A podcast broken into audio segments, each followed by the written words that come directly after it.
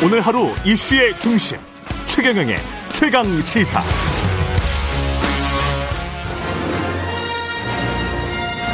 정책 브레인이 최강 시사에 떴다. 여의도 정책맨.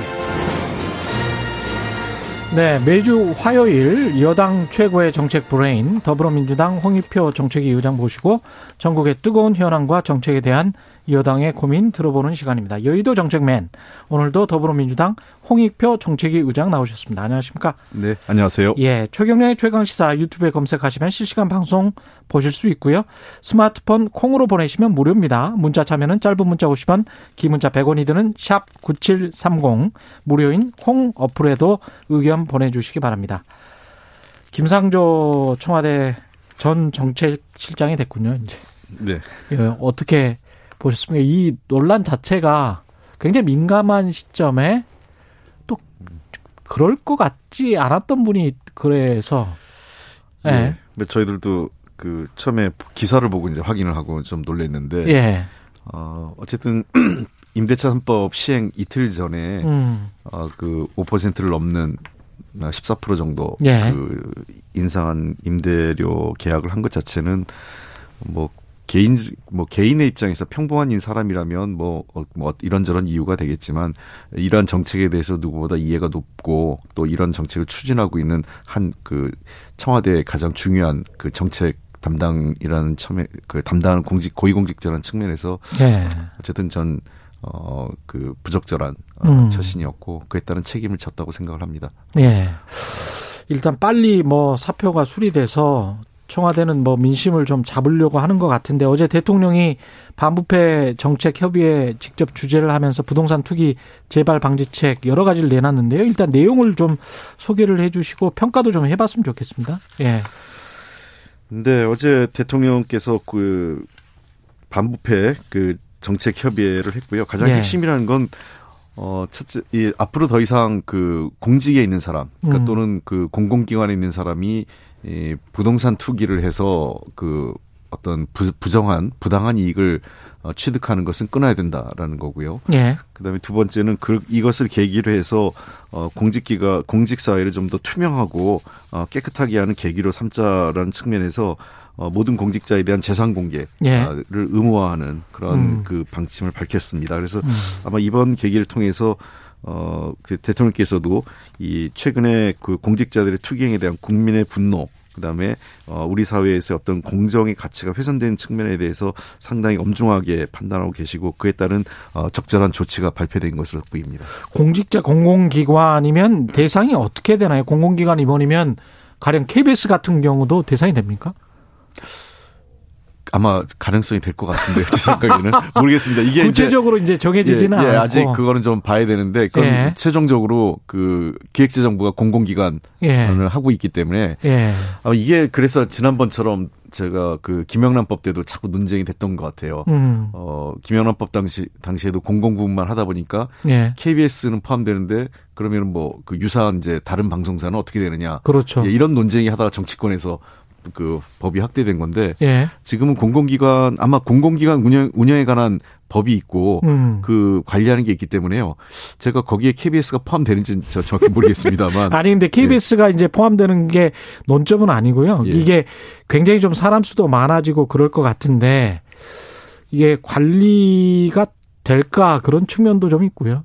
아 이렇게 보시면 될 것 같습니다. 예. 어, 오해가 있으신 것 같은데요. 음. 어, 대략 지금 한, 한 100, 한 3, 40만 명 정도가 대상이 될 것 같은데요. 이 공직자라는 예, 사람들이. 예, 예. 예. 왜냐하면 공무원 플러스 어, 공공기관, 공공기관 종사자이기 때문에요.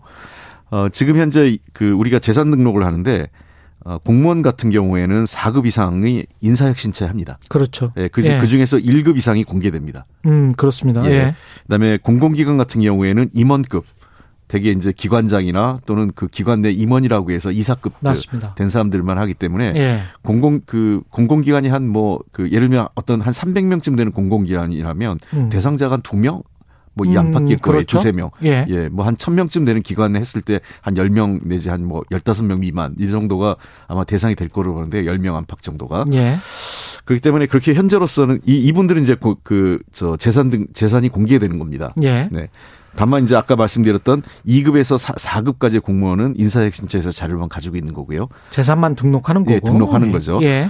어, 이번에 바뀌는 제, 그, 포함되는 제도는 일부 그 부동산과 관련된 부처, 그 다음에 음. 공공기관은, 어, 이 인사혁신처에 재산 신고를 합니다. 가령 뭐 한국 감정평가원이랄지 그, 이런 뭐 예를 들면 예. 예. 그 감정원, 예. 그다음에 그 뭐그 뭐그 LH공사, LH공사 관련된 예. 직원들 같은 경우에는 어, 좀 더 폭이 넓어지는 음. 거죠. 그래서 예. 아, 그 늘어나는 직원이 한 5만 명 정도가 인사혁신처의 그 재산 등록 자가 좀 늘어나게 됩니다. 음. 그럼 나머지 분들 예를 들면 지금 그 기획재정부를 예를 들게요. 예. 기획재정부에 그러면 그 5급 이하 공무원들은 어떻게 되느냐? 예. 어, 모든 공공기관, 공 그 저 기획재정부 같은 정부 부처를 포함해서 공공기관은 자체 감사 기능이 있습니다. 감사과나 어, 감사부처 그 관련 기관이 예. 이 감사 관련 기, 그 기관에 자체 등록을 하는 겁니다. 예산, 음. 자기 재산을. 그렇군요. 예. 그래서 뭐 이게 그 재산이 공개되거나 음. 뭐그 그런 상황은 아니고 다만 이게 관리 예방 효과는 있는 거죠. 그러니까 예. 어, 그 처음에 예를 들면 공직사에 들어오는 순간 자기의 재산은 어, 해당 기관에서부터 관리하게 돼 있고, 음. 어, 문제가 생겼을 경우, 어떤 그 기관에 문제가 생겼거나, 그 개인의 문제가 생겼을 때, 그러한 기, 이 자료들이, 어, 그 충분히 그 검증될 수 있는 그 사람의 음. 어 재산의 경력 그 그 그동안의 자산 형성의 경 이력이 나타나는 거고요. 음. 예를 들면 한 공개는 뭐, 그 사람들은 공개는 안 하지만 등록을 함으로써 네. 그 뭔가 자기 검열도 될 수가 있고 그렇습니다. 예. 예. 왜냐하면 어차피 인사형 시자에 들어가니까 그렇습니다. 예. 나중에 예를 들면 이런 거죠. 그, 그 음. 공무원이 됐는데 어, 고위직이 될 수 있지 않습니까? 그렇죠. 1급 이상이 되거나 예. 또는 뭐, 뭐 경우에 따라서 장차관도 될 수 있으니까요. 예. 어, 근데 그 쭉그 그 공무원이 되면서부터 자기의 재산에 대한 형성 음. 과정이 있기 때문에 우리 보면 가서 왜 이 아파트를 어떤 돈으로 샀느냐 당신 이 재산은 어떻게 형성되느냐 이런 청문회 때마다 논란이 되는 경우가 많이 있지 않습니까? 그렇죠. 그래서 그런 경우를 어, 사전에 그 예방한다는 측면에서 저는 어, 이 문제를 꼭 부정적으로 보지 말고 존경받는 음. 공직사회, 예. 깨끗하고 투명한 공직사회를 통해서 국민에게 신뢰받고 존중 존경받는 예. 어, 공직사회를 만드는 하나 계기가 되지 않을까 생각합니다. 근데 사실은 그런 측면도 있는 것 같습니다. 하이직 공무원들 같은 경우에 올라갈 수 있는 급수가 뭐 5급이다, 4급이다 이렇게 딱 정해져 있잖아요. 거의 그런 시기로 네. 돼 있어서 이게 그 고시 출신들만 그 아주 뭐랄까요 고위직을 장악하는 그동안의 풍토 때문에 더 하위 직군들이 그러면 우리는 돈이라도 뭐 이런 생각을 할 수 있게 네. 만드는 어떤 구조가 있었던 거 아닌가 그런 생각도 들더라고요. 네, 그런 건 뭐 인사체, 인사제도에 이제 여러 가지 예. 문제가 있죠. 특히 이 행정고시를 합격하느냐 안 하느냐에 따라가 사무관 5급으로 승진하는데 무슨 건너기 힘든 강처럼 그렇죠. 있는 게 있어서요. 이번 기회에 전, 전반적으로 공무원 그 채용에서부터 그다음에 그 승진 체계에 대한 음. 검토는 중장기적으로 저는 어 행정 개혁 차원에서 필요하다고 보는데 예.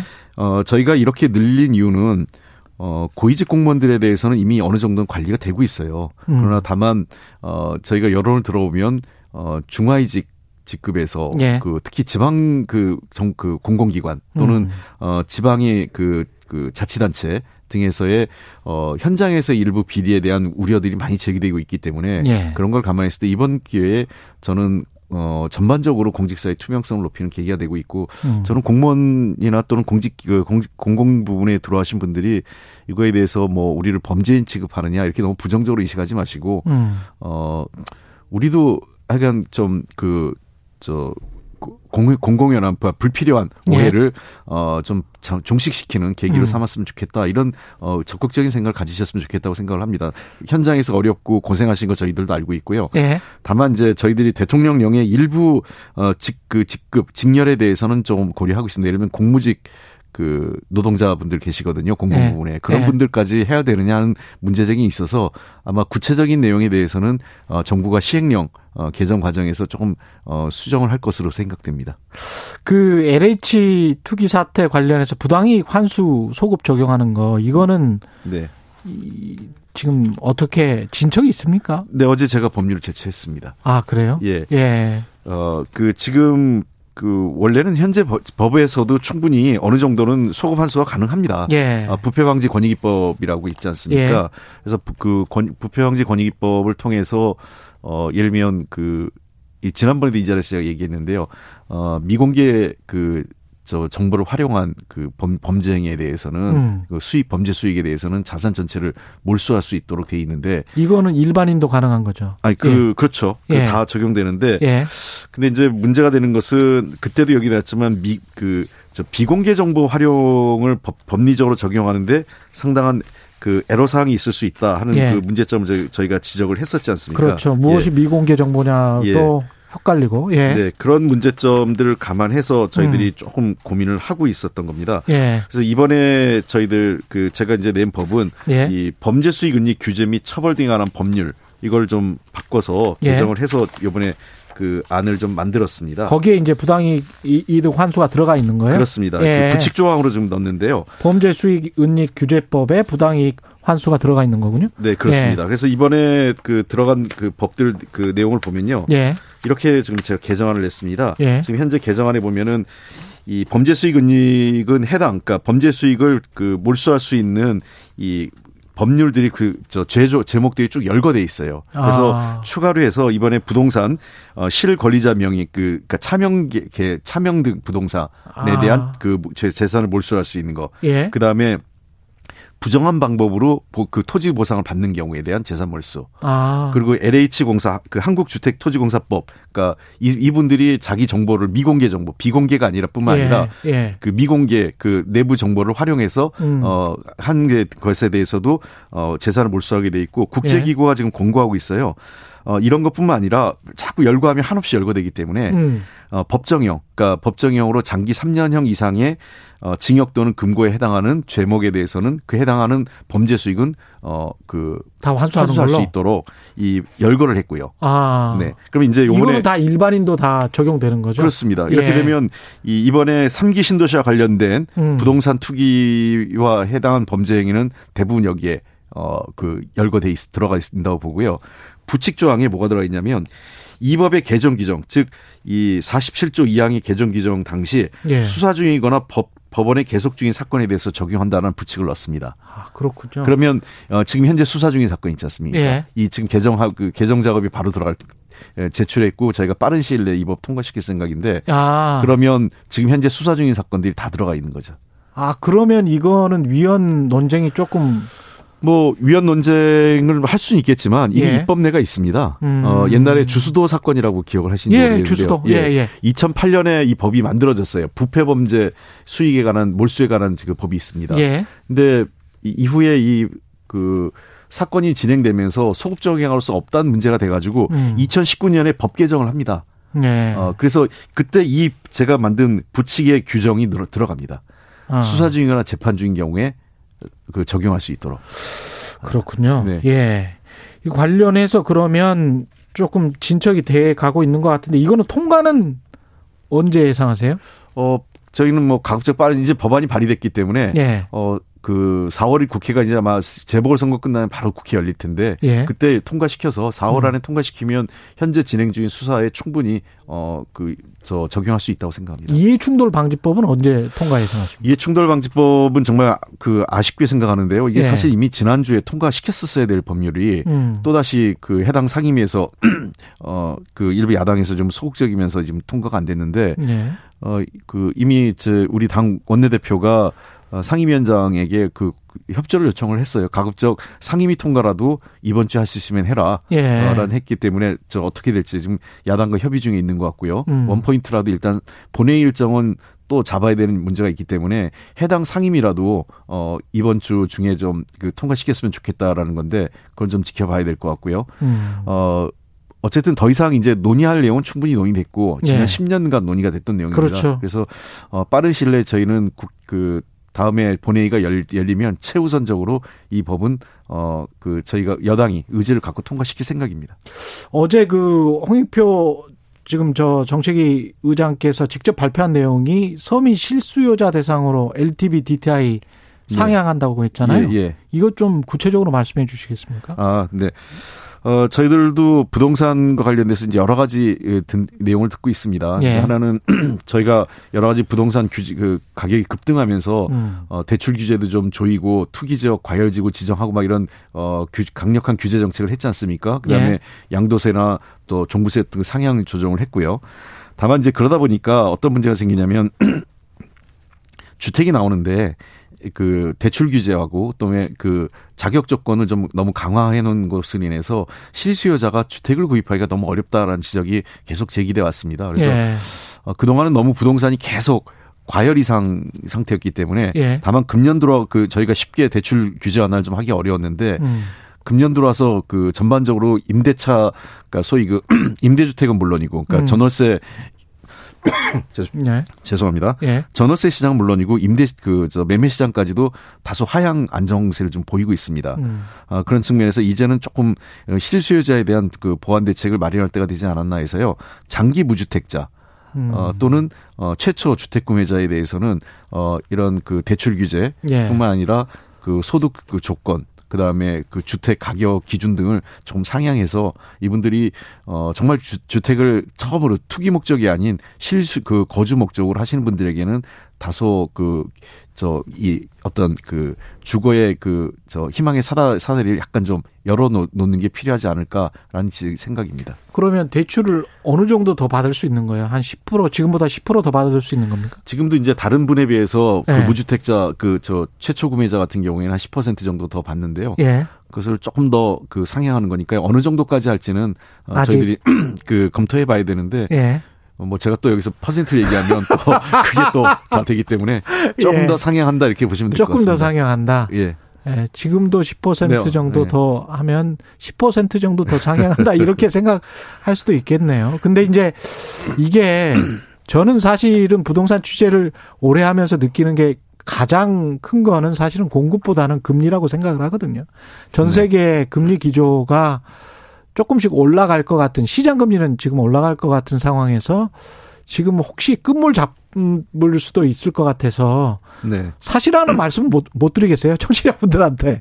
예. 그래서 제가 지난번에 여기 와서도 예. 그 동일한 얘기를 했지 않습니까? 예. 어, 상투를 잡고 들어가서 음. 어, 이분들을 도리어 그 어렵게 만들 수도 있다라는 예. 그 걱정을 하고 있다 규제 완할 예. 때. 그래서 제가 저희가 이미 어느 정도 아는 어, 검토를 했고요. 음. 어그 관련 그 부처하고도 좀 협의를 좀 했고 협의가 된 겁니까? 어느 정도는 협의를 했습니다. 근데 예. 확정은 안 됐고요. 확정은 안 됐고 예, 협의는 했고 근데 예. 다만 예. 이 시행 시기는 어제도 제가 말씀드렸지만 한 음. 6월 정도까지는 시행 시기를 좀 늦추려고 하는 거는 음. 어그 지금 6월에 중과세가 시, 행되지 않습니까? 예. 그거를 보고 어, 부동산 시장을 좀 보겠다라는 겁니다. 최근 들어서 좀 걱정되는 건, 음. 어, 서울시장 선거가 이루어지면서, 그렇죠. 어, 그 개발에 대한 그 과도한 공약이 지금 나오고 있거든요. 음. 어, 자칫 이제 어느 정도 안정돼 있던 부동산 시장이 예. 또 강남 지역의 재개발 재건축을 중심으로 가격 폭등이 또 다시 재현되지 않을까 하는 것이 가장 큰 우려입니다. 근데 박영순 후보도 공시가 9억 원 이하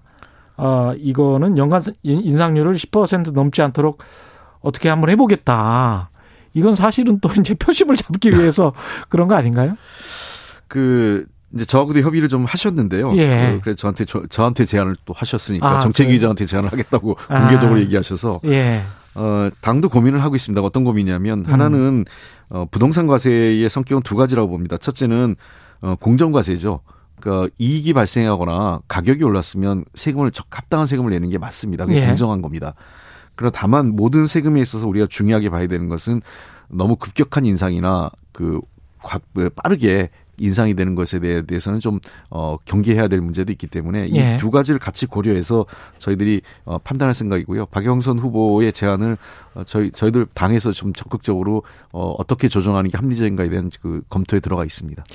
이 선거는 어떻게 보세요? 지금 좀 따라가고 있다라고 보십니까? 어떻게 보십니까?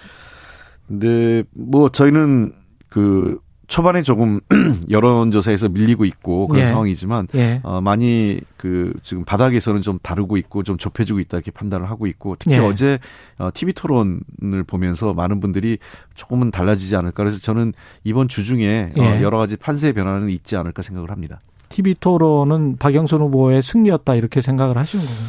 뭐 어느 후보가 이겼다 이런 걸 예. 떠나서 어, 누그 어제 토론을 보면서 누가 그 어떤 정직하고 음. 누가 거짓말을 하고 있는지 음. 그리고 누가 서울시에 대해서 꼼꼼하게 잘 준비돼 있는지 그리고 어 이 태도라는 게 있는데 음. 그이 TV 토론에서 보인 모습에서 누가 더 겸손하게 시민에게 다가가는 모습인지 누가 음. 좀더 그 오만한 모습을 보이고 있는지 이런 걸 완전 좀 보셨 보였다고 저는 생각을 합니다. 예, 알겠습니다. 오늘 말씀 감사합니다. 여의도 정책맨 더불어민주당 홍익표 정책위 의장이었습니다. 고맙습니다. 네, 감사합니다. 예.